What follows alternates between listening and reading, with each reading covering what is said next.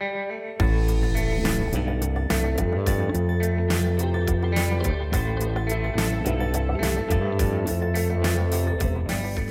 Governor Bill Haslam declines to enter the U.S. Senate race, and a very, very, very early endorsement from President Donald Trump.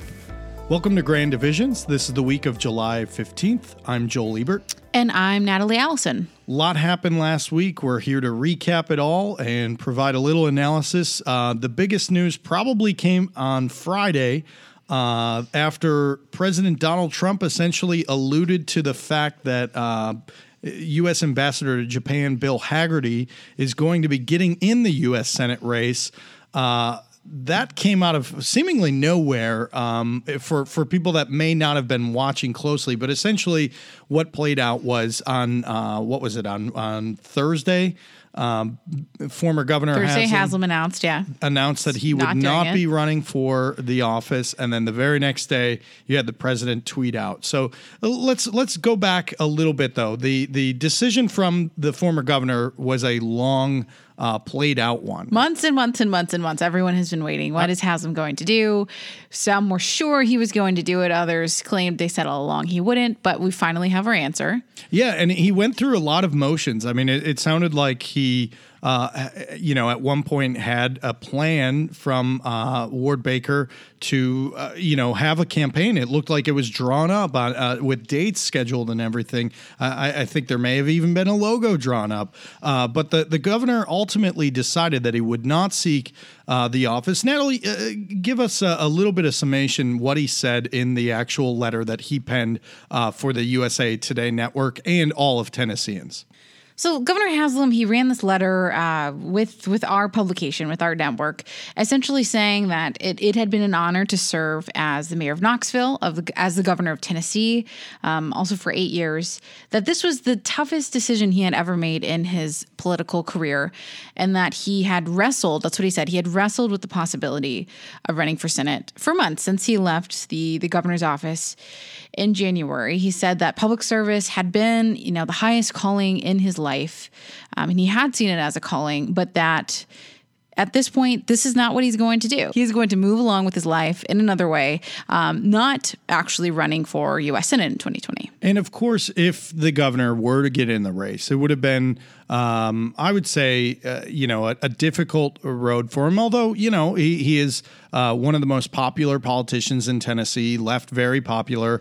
But there are controversial things that are, are tied to him in a Republican primary where you've got somebody like Manny Sethi, who's already in the race, who is running as a quote conservative outsider who would exploit some of these issues with the governor, governor whether that's uh, the gas tax increase, whether that's the governor's statement of saying, I did not vote for Donald Trump in 2016, repeated criticism of Donald Trump uh, when when the governor was in office. I think a lot of that would play out in a primary election, and I'm not saying that that clouded the reason that he doesn't get in the race, but it certainly is a factor. Yeah, on one hand, you had these people who said, you know, this this is this is his if he wants it. He, you know, he's the most popular politician in the state. And then on the other hand, all of those things that you listed, this is a state that just put Marsha Blackburn and and U.S. Senate, who is is A little bit a different right. type of Yeah. Republican than Yeah. Bill Haslam, who Bill Haslam himself wouldn't say that he voted for for Senate, um, and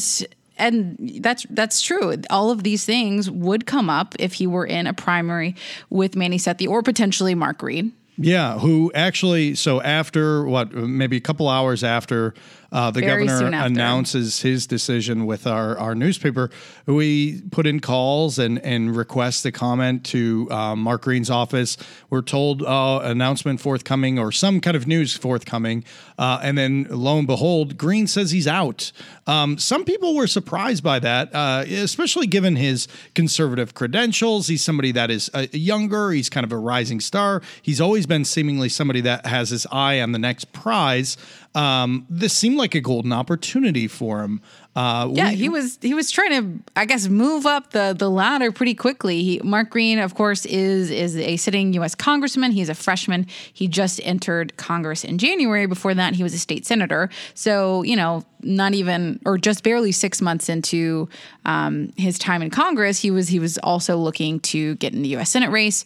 Of course, he decided against that. It was interesting to see how quickly Marsha Blackburn, Ward Baker did on Twitter as soon as he announced, solidify the fact that Mark Green is not running for Senate. Yeah, it was definitely an interesting and quick uh, change. And then immediately after that, uh, it was quickly a scramble to find out who else is interested. We asked everybody from uh, Secretary of State Tre Hargett to former state senator and former gubernatorial candidate Mae Beavers, who uh, I hadn't talked to in a while. So I was much delighted to make that phone call. Well, Mae Beavers had said she was never talking to the Tennessean again. After. she did talk to me, and she not did. only did she talk to me, she called me back after I didn't Oh, reach her on the first time. Well, the So last time I talked to her, she wasn't going to speak to us again. Well, I, I appreciate the uh, the open channels with uh, uh, with Senator Beavers.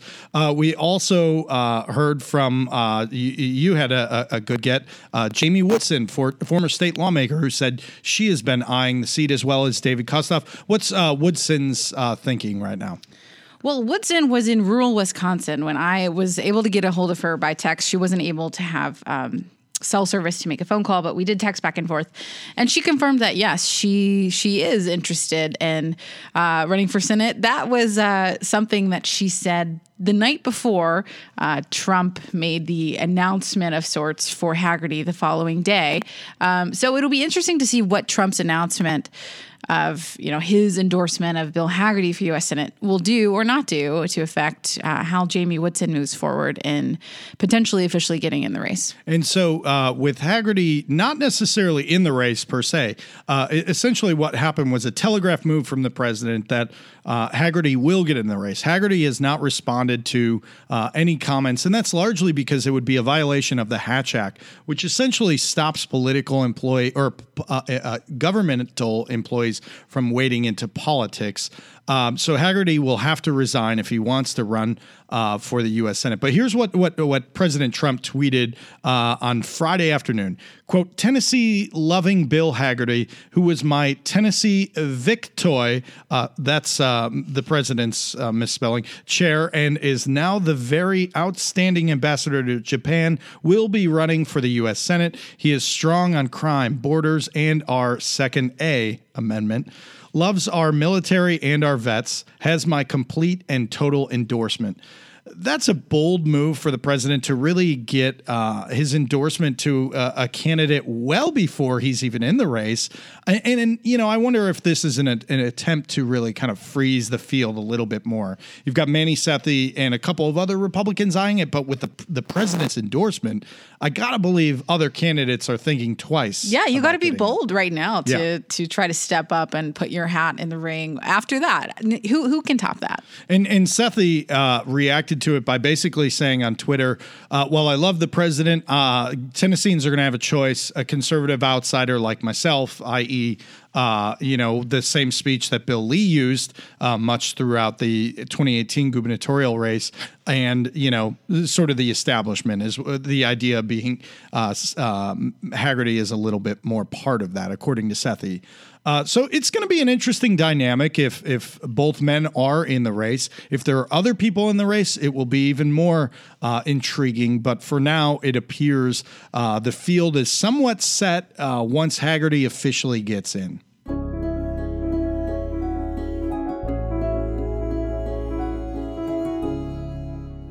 According to the Washington Post on Monday, Tennessee, quote, just showed that white supremacy is alive and well.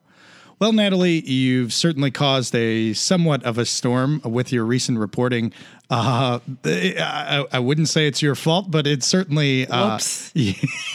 you certainly uh, pulled back uh, a little bit of a conversation that's been going on in Tennessee for a while, but the national media and national uh, uh, lawmakers are starting to weigh in specifically about Nathan Bedford Forrest Day. So tell uh, listeners if they haven't seen it what uh, you reported. So this Saturday, July 13th, was Nathan Bedford Forrest Day. That is a day that for a very long time, nearly 100 years in Tennessee, we have we have celebrated. Uh, it was actually a legal holiday at one point. it, it is now a, a special day of observation.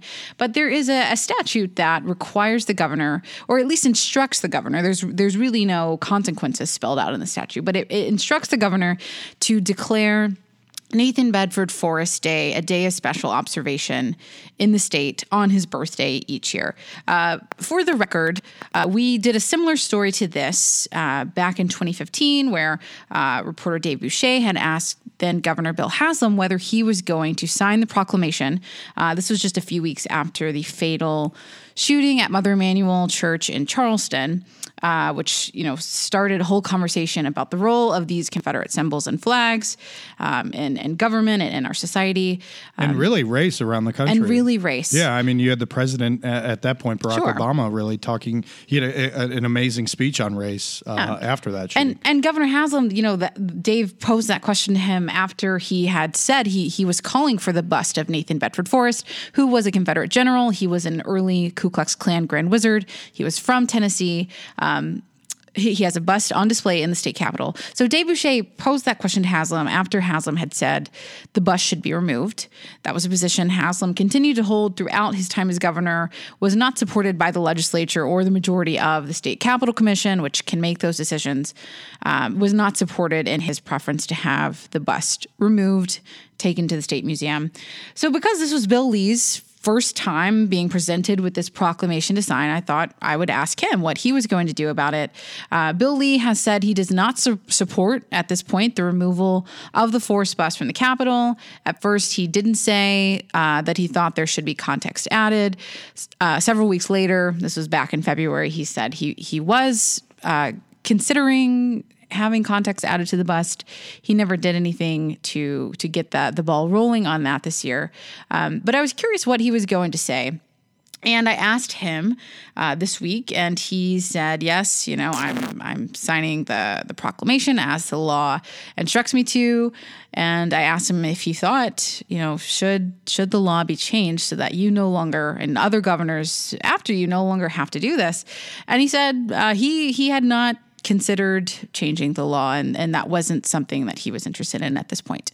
Now, normally these stories, you know, we you've written a lot of them. Uh, we've seen a lot over the years about either the bust or others. Uh, you know, they they cause a reaction here in Tennessee uh, by local activists, by Democrats, by you know um, other folks. There's there's maybe some columns, but this one had a very different reaction.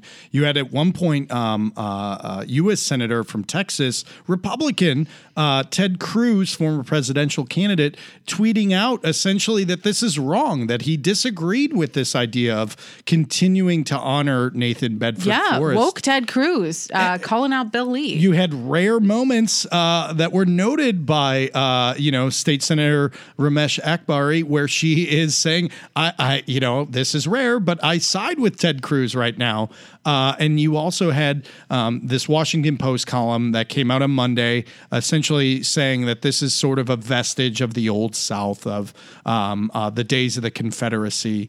Um, uh, you know, with this reaction, I wonder if anything will change. You see now some Republican state lawmakers floating the idea of changing the state law.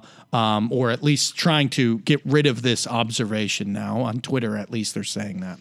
Yeah, I mean, I think it would it would be something if if suddenly the the sentiment of the General Assembly on this changed. I, it didn't seem like uh, the General Assembly a few years ago, when this was first brought up, was particularly interested in doing anything about it. Of course, there has been quite a bit of turnover, but it's still you know completely Republican supermajority, and and it's maybe the freshmen who have filled those seats have a different opinion on things like this. But uh, I would be surprised if if suddenly uh, they were all motivated to do it. But something like Ted Cruz weighing in on this and and in all caps saying, you know, this is wrong of Tennessee uh, to be doing, to be honoring this man who who was a slave trader and who was you know one of the first leaders of the KKK. Um, yeah, you know, I think Republicans would read that and and at least make something of it. On the other side, there is always the defense that you hear out of people that want to um, uh, essentially say, well, you know, if we get rid of this, it's whitewashing history. It is essentially not recognizing uh, a what went on in Tennessee and in other states around the country, but also b uh, ignoring the, I guess uh, they say the repentance, the uh, you know the change that Nathan Bedford Forrest went through uh, in the later part of his life. Um, you know. W- w- what are what are some of the other yeah, views that well, that that defenders of the statute? Yeah, typically uh, defenders of the statute have a couple different arguments. The first of which is, well, Nathan Bedford Forrest was a Democrat, and Democrats in Tennessee put his bust in um, in the legislature and made this day of of special observation or holiday um, made it a requirement. And so they, they like to use that argument. Of course, Democrats uh, of 100 years ago and even, you know, uh, the ones 30, of, 50 years ago. Yeah, of 1970, are, Doug Henry was a very yes, different Democrat than the modern Democrats. Are not, are not the, the Democrats of the Tennessee Democratic Party today. Um, but that is a, an argument that you, you hear a lot that, that Democrats are, quote, the real racist is what they would say. Another um, argument you hear is that Nathan Bedford Forrest changed his views later in life and, um, you know, renounced some of the beliefs he had. And that is an argument some people make. Um, others would still ask, well, regardless of what he did or didn't do, um, is it worth still putting someone with this legacy of um, leading the the massacre at Fort Pillow, in which historians would say a few hundred surrendered Union troops, most all of which were were black troops, um, were killed after they had surrendered in West Tennessee. It begs the question of is this is this man worth putting in a place of honor? And and that is the back and forth that has been going on in the state for years now. And of course the uh, ultimate issue that some people bring up is the fact that uh, Nathan Bedford Forrest wasn't a mem- member of the legislature or had anything to do with state government. So why is he uh, being honored? Uh, you know, in arguably the most uh, prolific and and important state government building that we have, right in front of a place where the public, lawmakers, etc., uh, convene each year and every day, um, as opposed to let's say you know uh, uh, other um, famous governors or other famous players in Tennessee history and at this point, I, I don't know how much honor his bus is being shown. It is a source of protest. It, um, you know, it is is prompting chants and arrest and all sorts of things at the Capitol. Um, people of color, color flooding the the rotunda area to to call on uh, government leaders to remove this bust. And so I don't know how much honor Nathan Bedford Forrest has been shown in you know at least the last few sessions at the legislature. But um, you know these protesters have vowed to continue doing that until the bust is removed. If any of you remember, you know all of the the Justin Jones controversy this year, uh, which ultimately led to you know him accusing the speaker's office of uh, falsifying some evidence. It all originated with with him and his his uh, fellow protesters coming to call for the removal of the Forrest bust. of course, the uh, latest stuff is is just. Uh, the newest form of an ongoing discussion, and we will continue uh, to stay on top of it and report it out.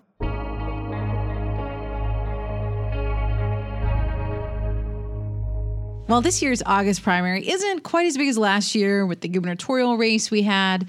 Uh, early voting is underway for that. And here in Nashville, uh, we are going to be electing our next mayor. We have with us today on the podcast Yihyun Jeong. She is our Metro government reporter. Ehan, thanks for coming on. Thanks for having me, guys. Okay, so early voting is underway. It started Friday, July 12th. The election day itself is on August 1st. Mm-hmm. And tell us a little bit about who's up for mayor right now and how those campaigns are going. Right. Well, Mayor Briley is currently in election mode again, right? Um, he's seeking reelection for his first full term after finishing out former Mayor Megan Barry's term. So he is seeking main challengers um, from Representative John Ray Clemmons, at large council member John Cooper, and retired Vanderbilt professor Carol Swain. Of course, Swain is the only other uh, candidate that has run for uh, mayor before, um, but she was unsuccessful in the past. Um, what's it looking like right now? What's her campaign been like uh, so far? Well, you know, I wasn't covering Metro last year, and so I had just moved to Nashville. I wasn't really paying much close to attention to the politics here. But from what I've heard from people who've been following along for quite some time, her campaign seems to be having a different tone than last year's. I think previously, you know, she was known for kind of making some bold statements, is a, a word to use. Some would say bombastic, but sure. Bombastic is another word to use. Um, but from what I've heard overall, I think she's toned it down. You can kind of tell from her behavior and you know the way she speaks in forums and debates. You know, there are times though when she does want to make sure she's showing that she is different than the other three major candidates, um, and making clear that she is a conservative, whether it's you know nonpartisan or not. She wants people to know that she is Republican, and I think we saw a bit of what many people might say, you know, Carol Swain from last year at one of the forums specifically meant to discuss, you know, black issues in Nashville. And she wanted to say, you know, she came away from, you know, the Democratic Party because of the of her religion and she you know called you know she started bringing in national issues for the first time where she was talking about you know why she was against abortions and called it you know genocide and she invoked Trump too at one point. she did yeah and you know Didn't go over well with the audience, I hear. no, and I think I think people, you know, have that right temperature check on Nashville on knowing if you are against Trump, you know, you will probably get some votes there. But while the other three candidates, you know, kind of made, you know, their what's a good word to use, you know, a performance of saying, you know, that they were against Trump, you know, she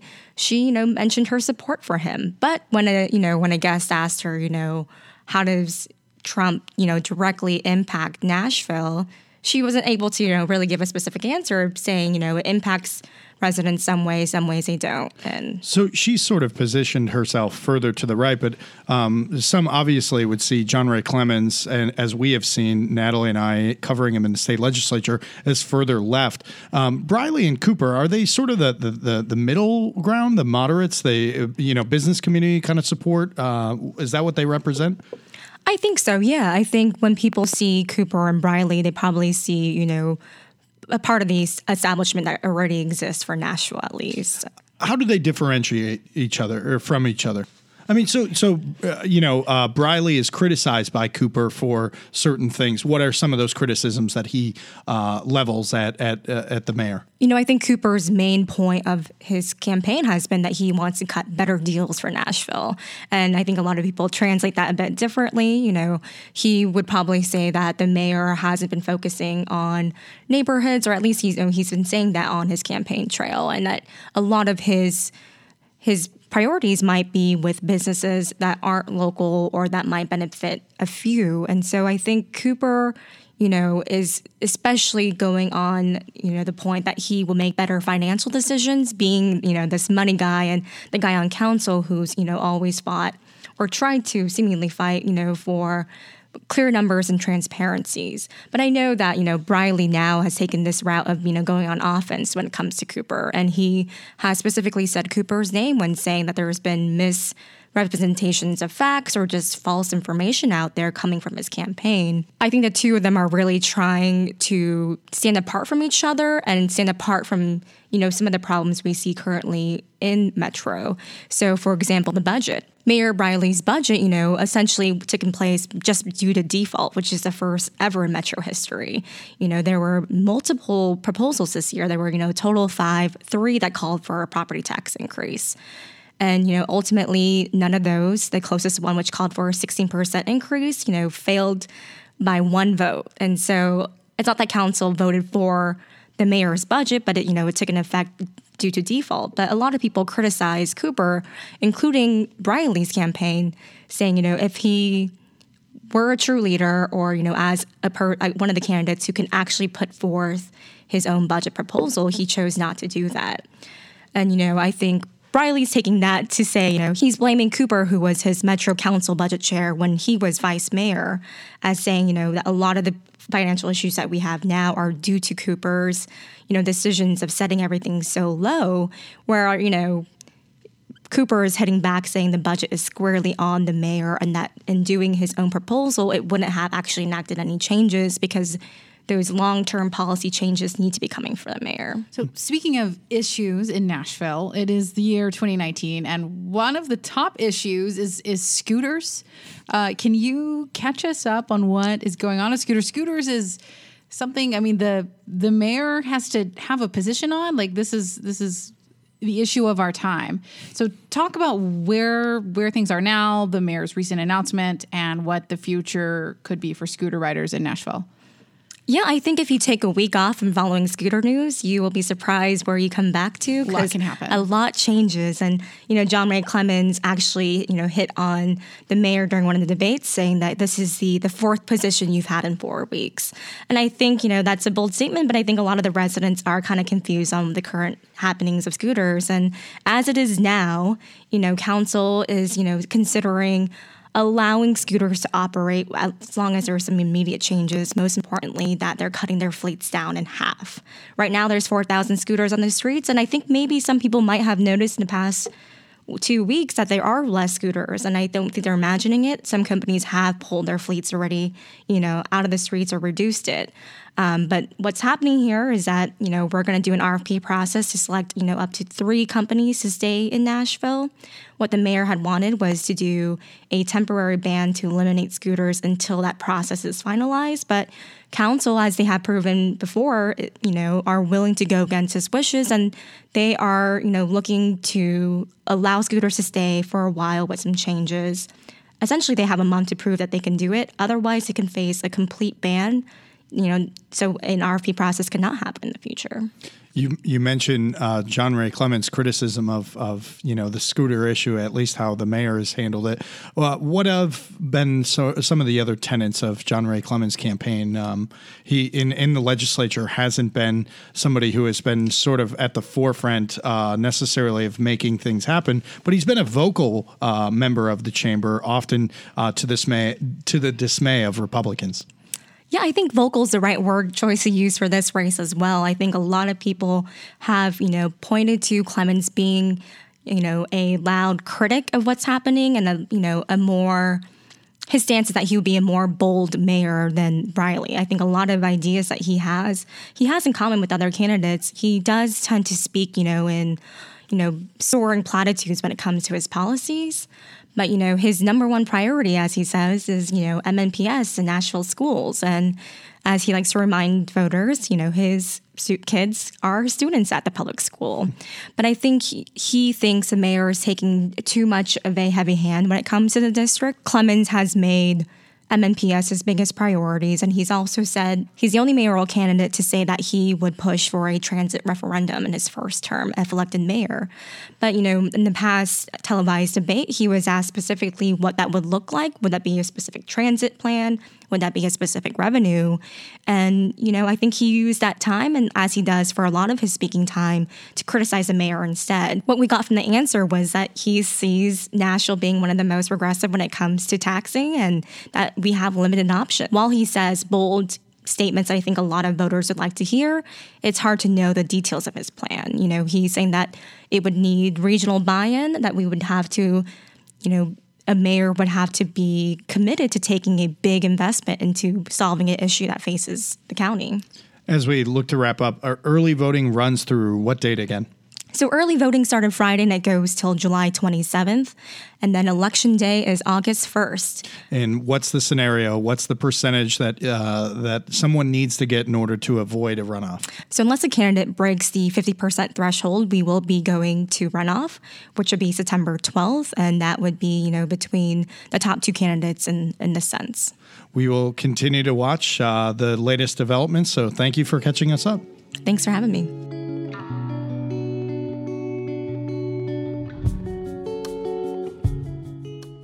For this week's notebook dump, the Tennessean reported last week that Governor Bill Lee has asked Representative David Byrd not to seek reelection. Byrd is a Republican from Waynesboro who's been accused by three women of sexually assaulting them when they were teenagers in the 1980s. Lee hasn't called for Byrd to step down immediately or to resign from his seat, uh, but his office did confirm that the governor had reached out to the lawmaker and told him not to seek reelection. On July 16th, according to Chris Todd, a freshman state lawmaker, the House Republican caucus freshmen will be holding a meeting with the various speaker candidates in the lead up to next week's speaker's election. That's it for Grand Divisions this week. As always, you can find us on iTunes or wherever you get your podcast. Please continue to rate us. Uh, if you have any ideas, thoughts, um, concerns, please tweet us at Grand Divisions 3. Uh, this podcast is produced by Erica Whitney and John Garcia. As always, thanks for listening. I'm Joel Ebert. And I'm Natalie Allison. We'll see you next week.